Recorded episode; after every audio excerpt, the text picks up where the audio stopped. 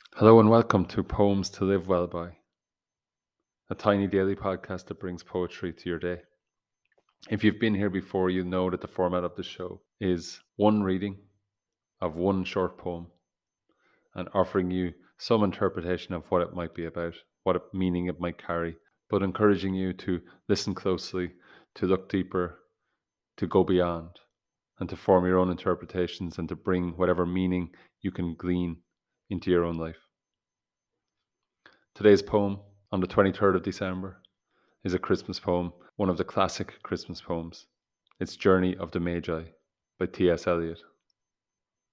What's the poem about? Well, it's about the journey of the three wise men, but it is a different sort of telling, it gives a different sort of perspective. And it also, in its incredible final part, offers a glimpse of the change that the wise men, that the Magi, brought back to their own kingdoms after witnessing the birth of Christ. Journey of the Magi by T.S. Eliot. A cold coming we had of it, just the worst time of the year for a journey, and such a long journey. The ways deep and the weather sharp, the very dead of winter. And the camels galled, sore footed, refractory, lying down in the melting snow. There were times we regretted the summer palaces and slopes, the terraces and the silken girls bringing sherbet.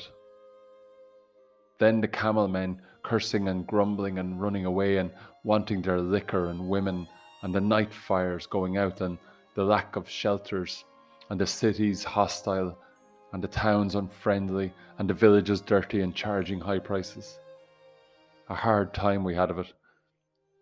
At the end, we preferred to travel all night, sleeping in snatches, with the voices singing in our ears saying that this was all folly. Then at dawn, we came down to a temperate valley, wet below the snowline, smelling of vegetation, with a running stream and a water mill beating the darkness, and three trees on the low sky. And an old white horse galloped away in the meadow.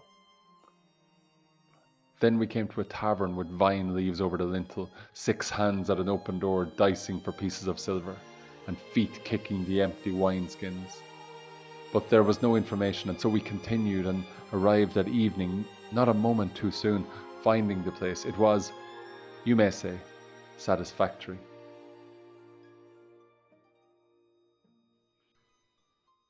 All this was a long time ago, I remember and I would do it again, but set down this, set down this. Were we led all that way for birth or death? There was a birth, certainly, we had evidence and no doubt. I had seen birth and death, but had thought that they were different. This birth was hard and bitter agony for us, like death, our death.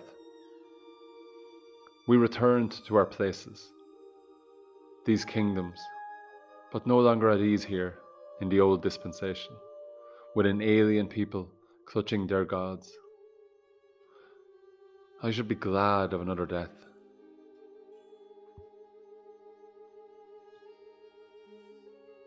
Thank you for listening to this episode.